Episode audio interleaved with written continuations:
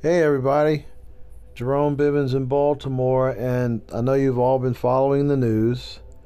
I know you're very, very familiar with the situation in Texas, and I know you're equally familiar with the situation in Buffalo. Uh, each is just heartbreaking on so many levels. I literally cried after the incident in Buffalo. I mean, I was at a parole hearing representing a client at a parole hearing, and well, we were talking about his children, his babies, and he and I both broke down. Um, and then I mentioned on the record at the parole hearing, I quoted Doc Rivers. I said, you know, why can't this country love us because we love this country? Uh, the Buffalo situation, I will probably never get over it. Uh, I remember going to the grocery store during the height of the pandemic because that was the only thing I could do. And I literally told one of the clerks one day, I said, you know, this is the extent of my socialization because we are supposed to stay in the house. And she laughed at me. And of course, you can't talk about Texas. You really can't talk about Texas without crying. I mean, can you imagine being in middle school and saying, "Hey, I survived elementary school"? I mean, it's just, it's just, it's just, and, and to make a terrible situation. You think, how can it get any worse? Now we're we're finding out that the police just sort of hung out instead of confronting the shooter. They just sort of stood around because they thought it was a hostage situation and not an active shooter. And it was one really, really tragic story among all the tragic stories of this little girl who was shot through the kidney, who would have survived had there been medical intervention in a timely fashion, but she did not, and she bled to death. I mean, 19 little children. 19 little children. You know, on the flip side, you know, the good news is in Canada, the Prime Minister, Mr. Trudeau, has proposed legislation that bans handguns, the possession and the purchase and the sale of handguns. There's also other requirements regarding long guns and assault rifles you know, this is revolutionary. It is definitely a step in the right direction. Of course, in Canada, they don't have the Second Amendment, and we do.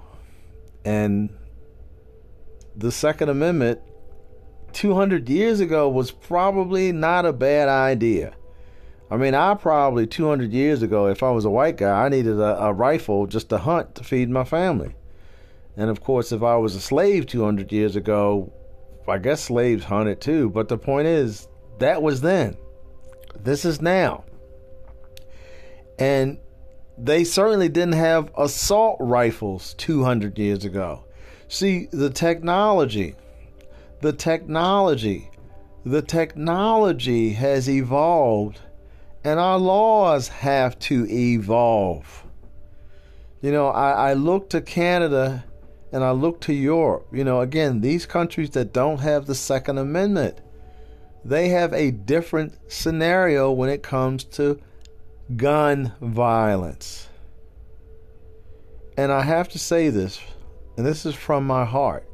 If we can't protect our children, if we do not help our babies, the little boys and the little girls, then what good are we? What good are we as a nation? What good are we as a people? What good are we as human beings? So, Mitch McConnell, Kevin McCarthy, you guys need to wake up because everybody goes to grocery stores.